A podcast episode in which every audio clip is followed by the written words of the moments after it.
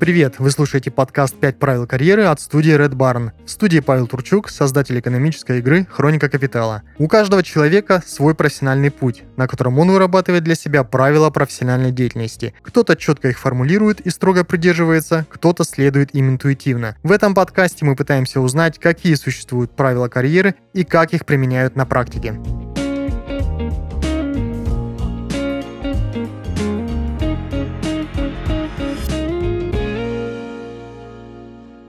Сегодня у нас в гостях онлайн Бутаков Антон, главный режиссер Центра современной драматургии в Екатеринбурге. Антон, привет. Здравствуйте. Спасибо, что нашел время к нам присоединиться. Антон, а, ты родился в Костанайской области, в Казахстане. Я тоже э, из Казахстана, в городе Сказган. Э, и там же родился известный актер театра и кино Олег Янковский. Э, наверное, ты знаешь об этом. Расскажи, как проходил твой путь, э, скажем так, из села в Казахстане до главного театрального режиссера столицы Урала. Ого, загнули. Я, я аж опешил, я же не знаю теперь, как вам. А, да, на самом деле не так, не так все э, страшно и эпично было, несмотря на то, что Казахстан это очень эпичная, интересная и красивая страна. А, я очень в раннем возрасте оттуда уехал. Так получилось, что э, моя семья с э, давних пор там практически живет, э, ну, не так уж давних, более ста лет, э, но мама училась здесь, в городе Екатеринбурге, вот, и начинала здесь работать, но родился я все-таки в Казахстане, и люблю свой маленький поселок, который скоро, наверное, закончит свое существование. Вот. Просто в самом маленьком возрасте я приехал в Екатеринбург, и все же, конечно, Екатеринбург я считаю своей родиной наверное, скорее. Вот. Э, но, да вот, весь, весь, весь путь, если говорить про Казахстан. Вот, очень интересный факт, что когда я был очень маленький, я этого не помню, но мы летали на самолете э, из Казахстана в Екатеринбург.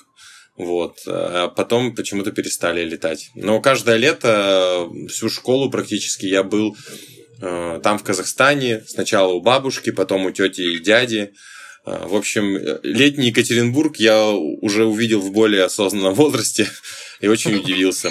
Вот. А у меня, кстати, дочь через 4 года тоже заканчивает школу. Ей предстоит сделать выбор, чем заниматься дальше в жизни. Скажи, вот после школы а, ты выбрал театральный институт. Вот как у тебя это решение а, случилось? А, сложно, наверное, так ответить на этот вопрос, особенно по прошествии какого-то времени, потому что а, в, там, в подростковом возрасте тебя мотает из стороны в сторону. У меня просто там менялось э, мнение о том, чем я хочу заниматься и куда я поступать. Э, не то, что раз в, там, в месяц, а, наверное, раз в день, а то и чаще. Иногда это просто ты познакомишься с каким-то чуваком э, на улице, сдружишься с ним, он говорит, вот я поступаю в институт связи. Я говорю, а я с тобой тогда. Хотя даже не, представляю, чем я буду там заниматься. Вот, но так или иначе, с достаточно с раннего возраста, шестого класса, шестого или седьмого класса, я занимался в театральных студиях. Сначала в одной, потом с девятого, в девятом классе пошел э, в детский театр имени Дидиковского, который люблю очень сильно. И три года там занимался, и, наверное, в одиннадцатом классе, собственно, принял уже окончательное решение. У меня друг поступил в театральный, и как-то я принял окончательное решение, что все-таки я хочу заниматься этой профессией, быть артистом вообще-то, как и все. Я хотел быть очень популярным артистом и великим, как Янковский. Угу. А вот говорят, плохо тот солдат, кто не мечтает стать генералом. Ты сразу, да, чувствовал амбиции и стремился к главному режиссеру? Ну, или вот к этой роли тебя жизнь вывела? Нет, э, я очень рад, что я плохой солдат из-за этой поговорки. Нет, я вообще ни в коем случае не мечтал и даже не планировал и не думал. Э, и э, я хотел быть актером, собственно, я на него отучился и много достаточно играл, и сейчас продолжаю. А, режиссером я стал наспор. Вообще-то, если честно. А, это очень забавная история. После, я не знаю, это где-то лет 25 там было. Был такой не самый лучший период жизни, и Э, у нас был в Центре современной драматургии еще в те давние времена был проект «Драматурги ставят драматургов», и так получилось, что я ну, практически напросился в, одну, в один из эскизов. То есть там драматурги делали эскизы э, спектаклей. Э, это был спектакль «Без небес», и Валерий Шергин написал для меня роль, э, там, маленькую терминатора. Вот, и мы сыграли, было очень круто, но победил на том, как бы, это был конкурс, другая постановка, и ее оставили. А без небес мы показали два раза и думали, что забыли. Вот, и потом мы с одним э, человеком из работников ЦСД ехали э, на, там, в Логиново на фестиваль, и я ему говорю, а что, мы без небес оставляем? Это же блокбастер, это прям пушка будет. Он говорит, да нет, нет. Я говорю, ну зря, зря. Он говорит, будешь делать? И я вот, вот искренне, без вообще никаких вообще амбиций не было. Я даже не хотел, я даже часто сомневаюсь. Э, и я говорю, да, буду. И я забыл через 30 секунд об этом. И через, ну, наверное, месяца два-три мне звонок от директора э, ЦСД на тот момент Наташи Санниковой. Она говорит, Антон, а ты вот говорил, что будешь делать. Ну, э, я так привык, я человек воспитанный улицей, как тупак. Вот. Э, и пацан сказал, пацан сделал. И, в общем, как-то так получилось, что у меня состоялась премьера, и каким-то сейчас чудесным образом прошло уже сколько, практически 6 лет. У меня сейчас, кстати, начался 16-й театральный сезон в профессиональном театре. Вот. Э, прошло столько лет, и вот вы меня спрашиваете об этом, но на тот момент нет, я даже об этом не думал.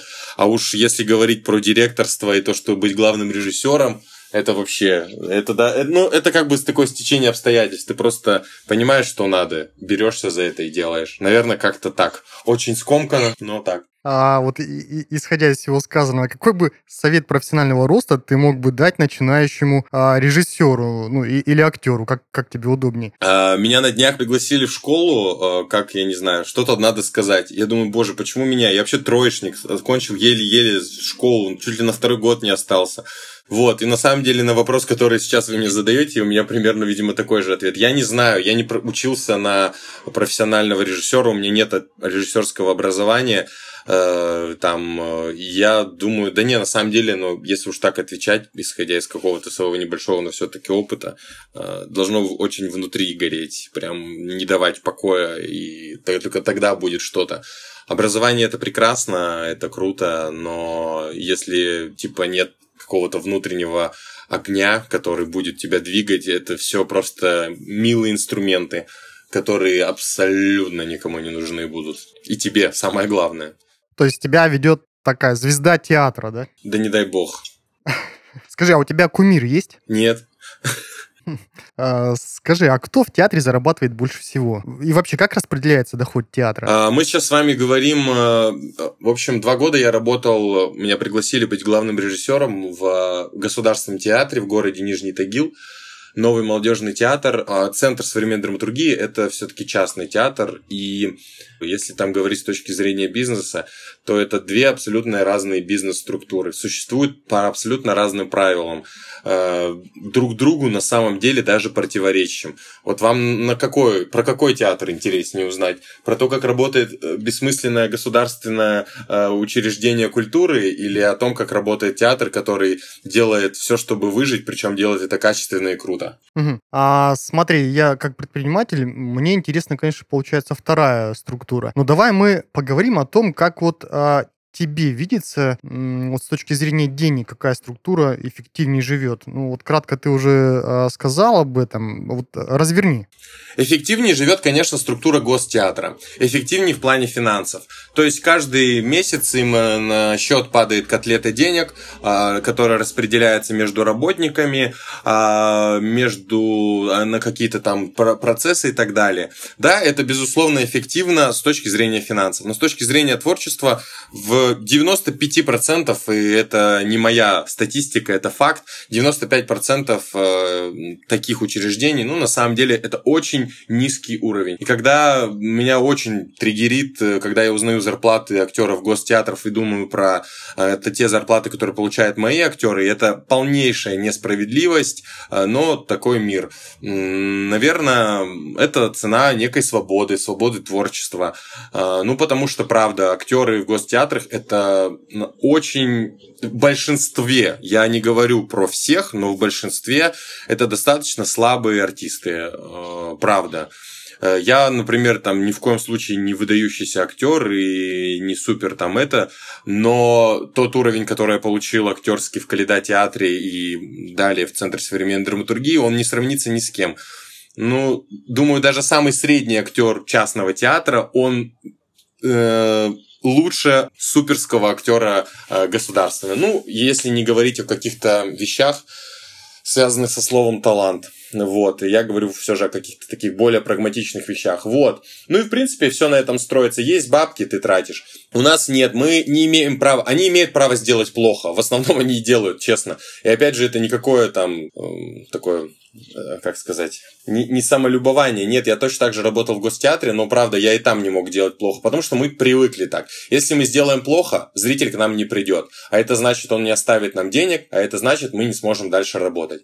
Чтобы нашему театру работать, мы должны зарабатывать 600-700 тысяч в месяц. Это на зарплаты, а у нас 19 человек в штате. Это на аренду, мы платим 150 тысяч рублей в месяц аренду. Ну и давайте еще там прибавим все другие прелести жизни, коммуналки, обслуживание спектаклей, покупка новых декораций или создание костюмов и так далее, бухгалтерия, все-все. Это же огромные, на самом деле, несмотря на то, что наш бизнес можно считать там мини, там микробизнесом, ну или малым, да, там то все равно, ну, вот вы человек бизнеса, вы понимаете, что там любой ларек продуктовый это как бы громадные на самом деле Эм, финансовые истории, большая бухгалтерия. Э, здесь точно так же. И, конечно, ты очень четко разделяешь, там, вот нет, я главный, я директор и главный режиссер. И у меня вот есть два человека, которые живут внутри меня, и с ними происходит какой-то э, постоянный, между ними происходит диалог, как где-то сэкономить, на что лучше потратить, можем ли мы на это потратить. И на самом деле это дает крутой результат, потому что зрители, которые к нам приходят, они понимают, что несмотря на то, что мы делаем все это очень искренне от души, мы думаем о наших зрителях, мы действительно наши спектакли это, это качество. Ну, не зря у нас там в Екатеринбурге в тройку лидеров именно между всех, между всех вообще театров это три театра. Каледа театр, Центр современной драматургии и оперный театр. Э, из этих трех вы понимаете, что два театра это частные театры, созданные ну, практически на энтузиазме и энтузиастами, а один это большой федеральный театр, который имеет колоссальные бюджеты, ну, и, знаете, ни один театр в России, вот как бы там, э, ни, там что-то не говорили, он не находится на самоокупаемости. Даже там известный пример театра Вахтангова, которые говорят, что они на самоокупаемости, но если бы они платили аренду, там сколько у них тысяч квадратов э, на главной улице страны под названием Арбат, э, они платили, то я думаю, ни о какой самоокупаемости и шло, не шло бы и речи. Но Тут не дело в какой-то конкуренции, в театре ее как таковой нет. Э, я тут думаю, дело в каких-то внутренних позывах. Если есть такая возможность, а у того же театра Вахтангова, делать вот так вот театр, это круто. И они делают это действительно, это один из лучших театров. Только по той, ну, одна из причин, да, то, что у них там не супер проблем с деньгами. У нас там мы от обратного, да, возможно, идем. Мы должны были зарабатывать, мы должны делать яркие, интересные премьеры, поэтому мы ставим там, не знаю, трудно быть богом, э, на который у нас невозможно попасть в наш маленький зал на 50 мест, э, чтобы привлекать зрителя. Но мы должны привлечь названием, э, зритель должен прийти, влюбиться в наш театр, в наших актеров, в наш спектакль. Очень важно, когда зрители к нам приходят, мы же все-таки достаточно такой современный театр, э, когда даже если им спектакль не понравился, они все равно к нам возвращаются. Потому что знают, что они видят, да, им не понравилось там с точки зрения какого-то внутреннего приятия, но видят, что это круто, качественно, значит, придем на другой. Тем более у нас уж репертуар разнообразный. Ну, слушайте, э, я тут где-то прочитал, э, сколько, за 30 лет, не, даже больше, ну да, наверное, за 30 с лишним лет какой-то театр выпустил 80 э, премьер а мы за там 5 лет выпустили 30. И с учетом того, что мы играем по 35 спектаклей в месяц, по э, гастролируем, ездим на огромное количество фестивалей, сам, сами проводим, Понимаю, да, конечно, там выпуски идут годами, но не знаю. Это очень сложный вопрос, тем более я побывал и там, и там, и в той шкуре, и в этой. А, но частный театр это круче. Частное искусство, независимое, это круче. Тем более сейчас его нет практически в стране.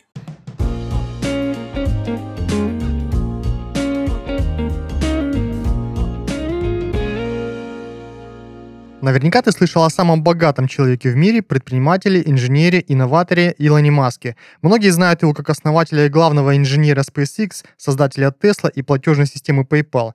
Успех Маска в своем деле очевиден. Его состояние насчитывает порядка 21 миллиарда долларов, а предпринимательский путь состоит из падений и взлетов. Но своей головокружительной карьере Илон Маск прежде всего обязан образованию. Миллиардер, филантроп и покоритель Марса обладает пятью дипломами, один из которых из Пенсильванского университета. Альма-матер Илона Маска входит в восьмерку Лиги Плюща, лучших университетов США, выпускники которых точно знают, по каким правилам строить карьеру. Хорошая новость в том, что получить качественное образование может каждый из нас, и для этого не обязательно ехать в США и поступать в университет Лиги Плюща, или даже выходить из дома. Все, что тебе нужно, оставить заявку на обучение в онлайн-университете профессии Академии Эдюсон. Здесь предоставляют обучение по гарвардской методологии и большой список преподавателей, в том числе и из этой самой Лиги Плюща. Команда Академии Эдюсон уверена, что образование важная составляющая успеха, но какой бы ни была твоя история, важно постоянно совершенствовать свои знания и практиковаться, чтобы достичь успеха. Недавно Маск все же купил Twitter, но перед этим проанализировал состояние компании с помощью своих бухгалтеров и узнал реальное положение вещей. Чтобы разбираться в бухгалтерии, нужно уметь пользоваться всеми инструментами на профессиональном уровне. В Edison, например, вы можете пройти курс «Инструменты бухгалтера», 1С бухгалтерия 8.3 и Excel. Курс полностью соответствует современным стандартам, а также включает в себя последнее обновление 1С бухгалтерия 8.3. Обучение проходит в интерактивном формате, так что тебе не придется скучать за длинными лекциями. Курс длится месяц и включает в себя 141 урок, 35 практических заданий, гарвардскую методологию кейсового обучения, тренажеры приложений, на которых можно отточить свои навыки, а самое главное – вечный доступ ко всем материалам курса и бесплатную подписку на все его обновления – поддержку наставника в течение года, налоговый вычет, официальный диплом о прохождении курса и удостоверение о повышении квалификации. На курсе ты научишься работать с большими массивами данных в Excel, использовать надстройки и макросы для решения нестандартных задач, настраивать программу 1С Бухгалтерия 8.3 под тип предприятия, строить информативные графики и диаграммы для презентации руководству и клиентам, автоматизировать процессы заполнения документов и регистрации хозяйственных операций и многому другому. Если ты хочешь построить успешную карьеру, следуй примерам великих, удели время своему образованию. Ссылка на курсы и другие направления обучения в Эдисон ждет тебя в описании выпуска.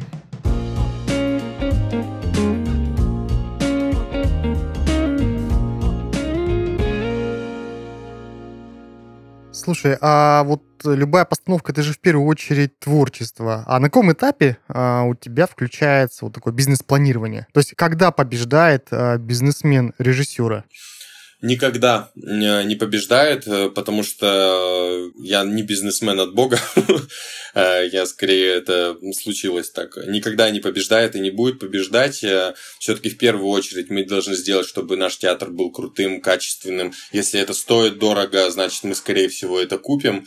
Вот. У меня наоборот, у меня какой-то антибизнесмен есть. Я всегда думаю, что у нас дешевые билеты, но дороже их делать все время боюсь. И вот мы тут практически всем театрам меня заставляем представляем.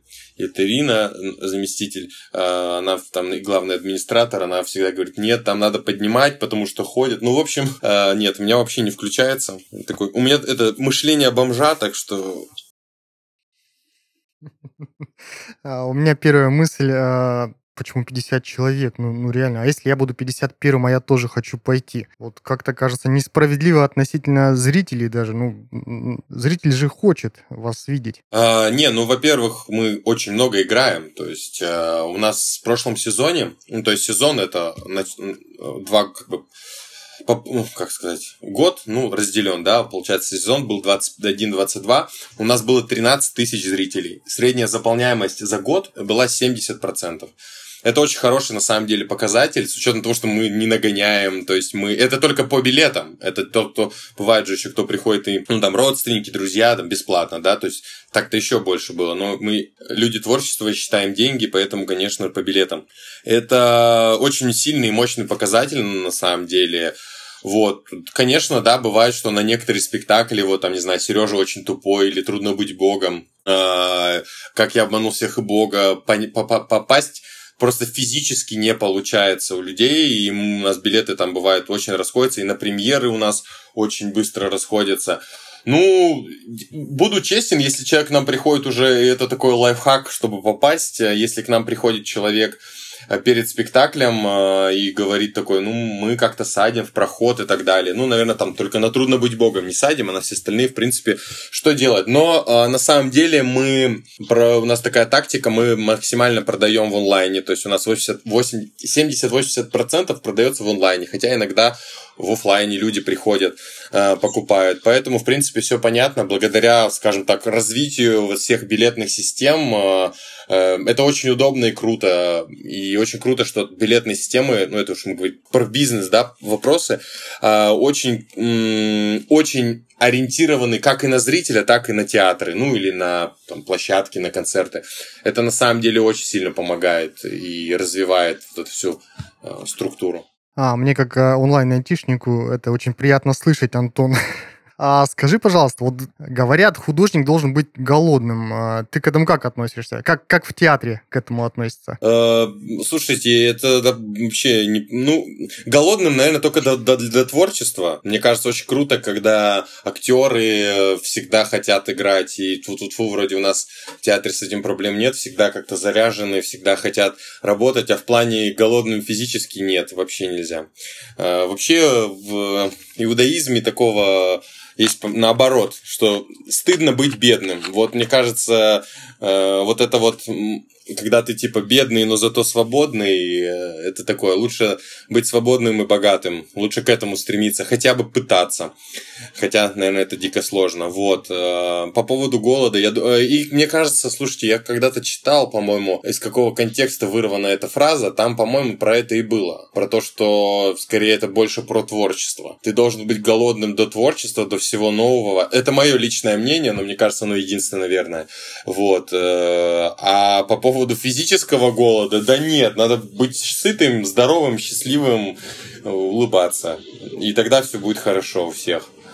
Вот. Да, здорово. Э, слушай, я с тобой полностью согласен. А скажи, вот э, недавно в Краснодаре э, проходило инвест-шоу «Бизнес-лифт», где со своим проектом участвовал режиссер одного театра здесь, Краснодарского, и получил высокую оценку от жюри и даже грант. Как ты считаешь, вот частный театр должен э, на такие вещи рассчитывать, на такую поддержку, и, или, может быть, с помощью таких шоу пиариться? Вот. Ну, во-первых, э, э, я большой привет, я надеюсь, услышат меня ребята из одного театра мы у них, мы у вас в Краснодаре и, собственно, у ребят были на гастролях а, несколько лет назад, и мы очень любим их, и поздравляю их с десятилетием, мы отправляли им видео поздравления, а, большой я поклонник их всех, очень крутые ребята, а по поводу этого вообще, конечно, грантовая поддержка это очень круто, и она сильно помогает, и том числе от государства, от Министерства культуры и так далее. Это э, большой супер бонус для театров. А то, что вот вы говорите конкретно такие ситуации, да,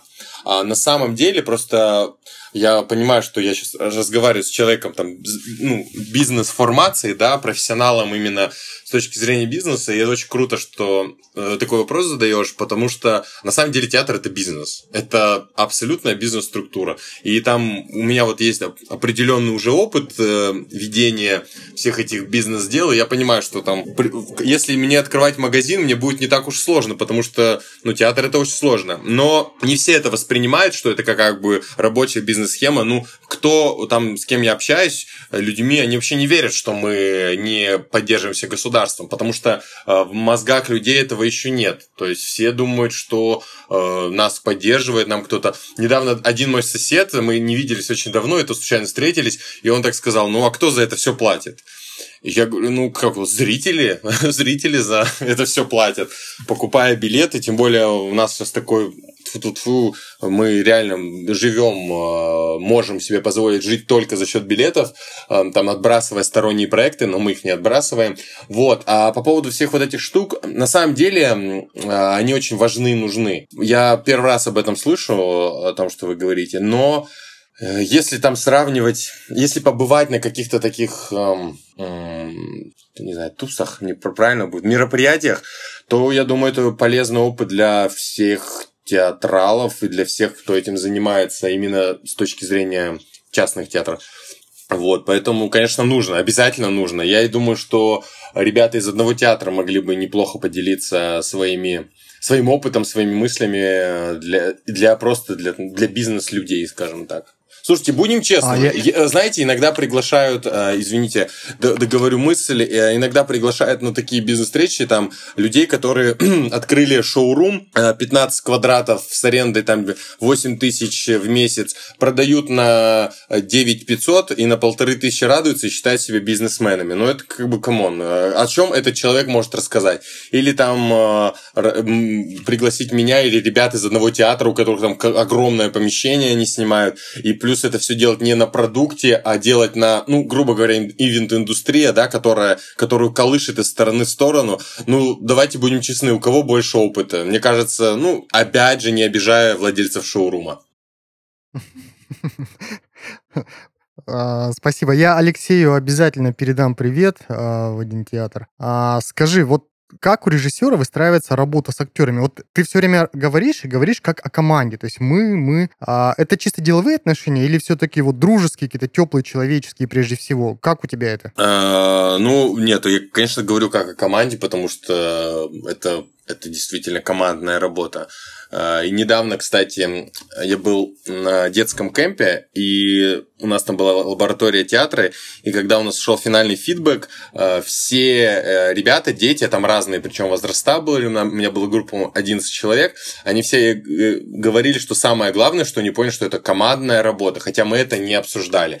И это очень круто, что они поняли, что я до них это как-то невербально донес, потому что, конечно, это э, несмотря на то, что все яркие личности, мы такая некая стая, э, такое комьюнити, которое этим занимается. Вот. А по поводу отношений внутри коллектива, к чему я стремлюсь, не скажу, что это прям супер идеально всегда получается, но э, мне кажется, что есть там репетиционный процесс, и на площадке мы можем там и поругаться, и э, там, не знаю, все что угодно, но как только репетиция заканчивается, мы выходим там со сцены, с площадки, все. Мы переходим на другой уровень отношений. И вот это разделение самое главное. То есть также мы можем в жизни там друг с другом э, поругаться, но выходишь на площадку, мы работаем. Самое главное, э, вот, для того, чтобы это все продолжалось.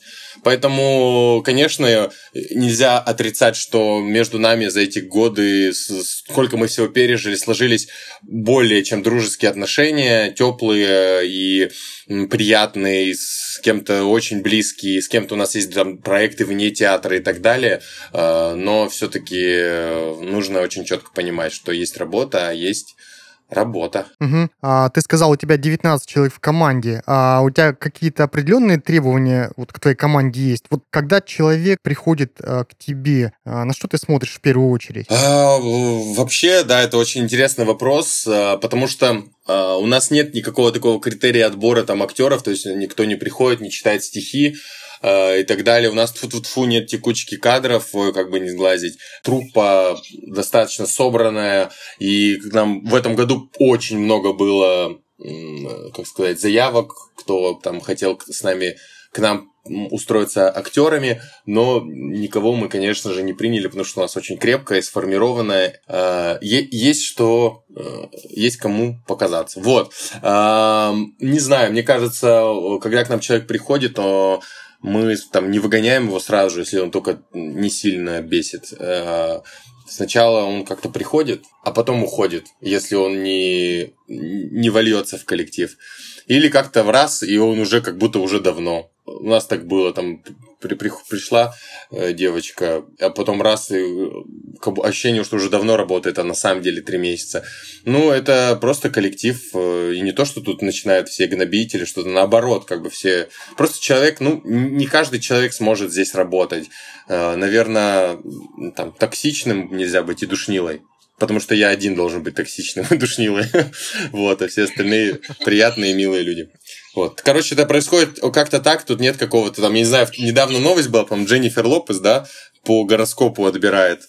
Ну, мы по гороскопу не отбираем, но на каком-то таком метауровне это так и происходит. То есть такие на одной волне все. А, скажи, вот а, Станиславский сказал, что театр начинается с вешалки. Ты с этим согласен? Вот для тебя это что означает? Э, мне, для меня это означает раскрученная фраза, которая не, не имеет никакого отношения к реальности, э, к тому, что он сказал на самом деле. Но э, я сейчас, конечно, бы хотел э, сразу же пойти в протест и все такое. Но вот э, сам себе буду противоречить, потому что э, я считаю, что э, когда зритель заходит, да, если возьмем э, такую метафоричную вешалку, когда зритель заходит в фойе или вообще в театр, ему должно быть классно. Он заходит, и тут играет музыка, он тут сидит, отдыхает, э, буфет, в общем, кайфует полностью. Вот это для него. Но когда зритель попадает на сцену, в зрительный зал, тут уже наша территория. Тут э, мы не мы в какой-то степени даже не имеем права и не должны уж точно развлекать зрителей, делать все, чтобы он кайфовал и ему все понравилось. Мы занимаемся Э, искусством. И зритель в этом случае платит за право присутствия. Как бы это пафосно не звучало, но театр это вещь иногда очень пафосная. В фойе, пожалуйста, мы вас будем облизывать, целовать, но когда начинается спектакль, э, вы заплатили за право присутствовать. Вот, и в чем-то Константин, прости господи, Сергеевич прав. Э, и, может быть, и не прав. Но эта фраза вырвана из контекста. Я не могу с ней соглашаться, потому что она неправильно эм, интерпретируется. Но, с другой стороны, если уж интерпретировать ее как я, а, наверное, с вешалки. А, может быть, и не с вешалки. А, может быть, театр начинается изнутри. как бы как-то так. Театр начинается изнутри. Вот, это вам в анонс. Мне кажется, а, я с тобой согласен в том, что эта фраза как раз касается вот мелочей в работе команды, да, театра. А, с этого все начинается. Скажи, а самый большой провал в твоей карьере, вот э, творческий или, может быть, бизнесовый, э, расскажи про это. Самый большой провал? Надеюсь, он еще не впереди. На самом деле, мне кажется, я сейчас скажу очень такую клишированную вещь. Э, в, в, в, как бы любой этот какой-нибудь крутой супер там бизнесмен, этот Бенсон Ричард, скажет, что любой провал это прежде всего успех. Вот. Ну, на самом деле, это даже не провал, просто у нас, ну, в какой-то степени, конечно, провал, потому что это пришло к этому. У нас было у театра несколько, ну, наверное, если не брать ковид, как ни странно, а ну хотя может и взять, э, было очень тяжелых финансовых ситуаций. Вот одна случилась прям год назад. Мягко говоря, нас кинули. Это такой провал доверия людям, когда ты там доверяешь, а тебя немножечко кидают. Вот. Э, была очень неприятная ситуация. Там была в первый год очень неприятная ситуация, когда у нас были колоссальные долги это как бы такие провалы, которые ты такой погоревал денек, а потом просто надо садиться и делать. Я не знаю, как это работает. Э, ты просто делаешь, делаешь. Иногда это абсолютно бессмысленная вещь, то, что ты делаешь, но это работает. Точно так же и в ковид было, когда в марте нас закрыли. Мне кажется, я два месяца вообще просто не понимал, что происходит. Э, и думал там уйти в доставщики. Потом в какой-то момент я понял, да себе тысячу рублей это я заработаю в день, а театру и просто начал что-то делать. Мы начали делать онлайны, хотя мы начали делать их намного раньше. И как-то так все завертелось, и мы из ковида, если честно, вышли вообще очень круто, мягко говоря, прям успешно. Я не знаю, что считать провалом, если честно. Потому что смотря ты как к этому относишься. Ну вот. А, а, Антон, как ты относишься к профессиональным ошибкам? Как режиссер вообще должен относиться вот к ошибкам? Чему они могут научить режиссера? Я думаю, что э, как и любой человек, у нас же все равно мы в первую очередь люди, а потом уже профессия. Хотя иногда об этом я забываю. И э, ошибки это... Такого вообще нет понятия. Ошибки это вот в школе, в русском языке, с чем у меня были очень большие проблемы. Вот, наверное, главные ошибки у меня были в школе на сочинениях. Вот. А, а все остальное это не ошибки, это как бы такое движение Э, просто иногда по прошествии там какого-то времени ты что-то совершил. А, ой, я вот тут недавно, чуть ли не сегодня, такую хорошую фразу, она тоже очень популярная. Там было сказано, э, это, я даже познаю, где ты услышал, лучше э, какое-то очень нелепое, глупое действие, чем красивое бездействие. Вот действие, оно всегда может подразумевает ошибку, да, мы как э, выбор, всегда есть выбор. Ты можешь совершить ошибку, а можешь не совершить но ты ее совершишь только если что-то сделаешь. И точно так же не совершишь. А если ты ничего не будешь делать, вот это вот главная ошибка. Наверное, главная ошибка это бездействие. И хуже всего это вот, наверное, бездействие. Как говорится в известном произведении э, думал, что рассосется, не рассосалось. Так вот, наверное, и моя, наверное, ошибка, что иногда чего-то жду, когда вот рассосется. Вот, а так нет, мне кажется, очень важно понимать, что, во-первых, как поется в известной песне, это пройдет, если что, ну и уж точно не унывать там, не, не, не корить себя за какую-то ошибку, если, конечно, ты не навредил другому человеку. Угу. А, я на страницах интернета насчитал а, с 2015 по 2002 год у тебя 27 постановок в качестве режиссера. Мне кажется, это прям очень дико насыщенный график. Как тебе кажется, можно было сделать больше? И, и вообще, нужно ли? И переходит ли количество в качество вот э, в театральном деле? Ну нет, у меня уже их... Вот сейчас будет 30-е, э, вот, в конце сентября «Любовь людей». А еще я делал спектакли с э, непрофессиональными актерами, на самом деле гораздо больше, если уж вот так все. Но да, вот именно спектакли, именно в профессиональных театрах, которые там идут или не идут уже, то вот 30 будет. Или 29 я не помню. А, тут уже не вопросы, опять же, специфика работы э, частного театра, что Э, ты должен делать, делать, делать, делать, делать. Постоянно выпускать там... Мы в прошлом сезоне выпустили 10 премьер. Вот. Это такое, ты просто как бы не задумываешься об этом, про качество, количество. Конечно, там у тебя есть определенный рост, ты сравнивая самого себя, но, блин, кто скажет, что там моя первая постановка «Без небес» была плохой, с учетом того, что полтора года спектакль собирал полные залы, его помнят до сих пор.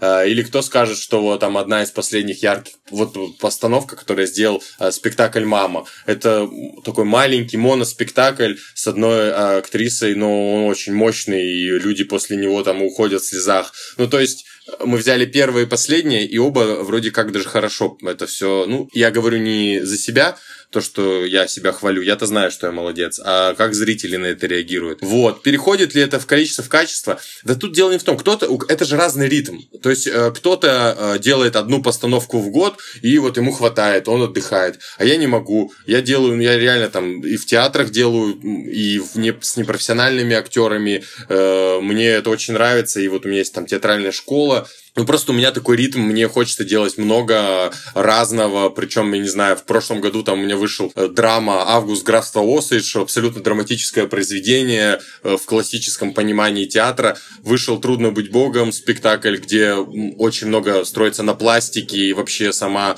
э, там, братья Стругацкие. Вышел спектакль «Ежик в тумане», который сейчас он мы там по фестивалям повезем, детский, маленький. Или вот моноспектакль вышел. Ну, то есть это абсолютно абсолютно разные. Или тоже мы сделали э, с э, еврейской организацией Минора спектакль «Руах».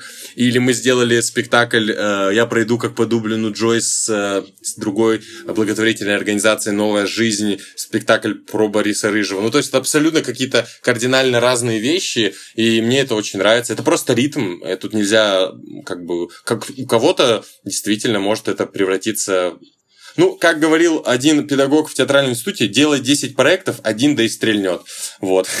Но я не, не согласен с этим. Я думаю, что нужно делать то, что ты хочешь. Э, то, что как в тебя стреляет, как тебя прет. Если тебя прет делать 10 проектов, делай. Если тебя прет делать один, делай один. Тут э, универсальной таблетки нет, как и как в принципе ее ни в чем нет. Вот ее Э, в, в этом же плане нет. Но спасибо, что погуглили меня. Слушай, ну про 10 проектов и один стрельнет, это прям как в стартапах. Это прям близко к IT, да? А скажи, тем не менее, нагрузка, я так понимаю, это высокая, это очень круто. Как ты отдыхаешь? Как ты находишь силы в себе? Я вообще не умею отдыхать. Это, наверное, плохо. Я там не люблю отпуск, например. Хотя я в отпуске просто другими делами занимаюсь. А, в плане отдыха, а, я не знаю, ну, как- как-то там, может, спортом занимаюсь, это книжки там читаю. Но это все, э, все, что связано с искусством, это так или иначе уже профдеформация, и ты воспринимаешь там книги, э, кино или что-то другое, как э, или даже поход на концерт ты воспринимаешь с точки зрения работы. И когда ты что-то читаешь, смотришь, слушаешь музыку, да, и ты такой кайф, и ты забываешь про то, там, про свою работу, это, это значит просто пушка вообще. Э, это суперское произведение, э, значит. Вот. А в плане какого-то такого отдыха нет. Я вот не знаю, э, знаете, как анекдот там, я не курю, не пью, так как бы, а как вы отдыхаете, да? Ну, вот это, наверное, про меня. Я не курю, не пью, еще никак... А, нет, по-другому анекдот. Вы курите? Нет. Пьете? Нет. А как вы расслабляетесь? Я не напрягаюсь. Ну вот, наверное, это про меня. Ну и мне кажется, смена деятельности, а то, что все равно там приходится менять деятельность, э, работать в других коллективах, в других коллективах, это, наверное, очень помогает и мозги переключает. Ну, так, конечно, бывает, устаешь просто на физическом уровне. Но, не знаю, я никак не отдыхаю. Реально, у меня нет хобби. Ну что ж, Антон, а на этом я хочу поблагодарить тебя за беседу, пожелать тебе дальнейшего творческого успеха. Спасибо, что нашел время. Спасибо вам, э, ваш солнечный, прекрасный, чудесный город. Из нашего, кстати, не менее солнечного сейчас и чудесного города. Э, большой пламенный привет. Мы любим Краснодар. Он очень крутой и красивый. И спасибо, было очень интересно с вами побеседовать.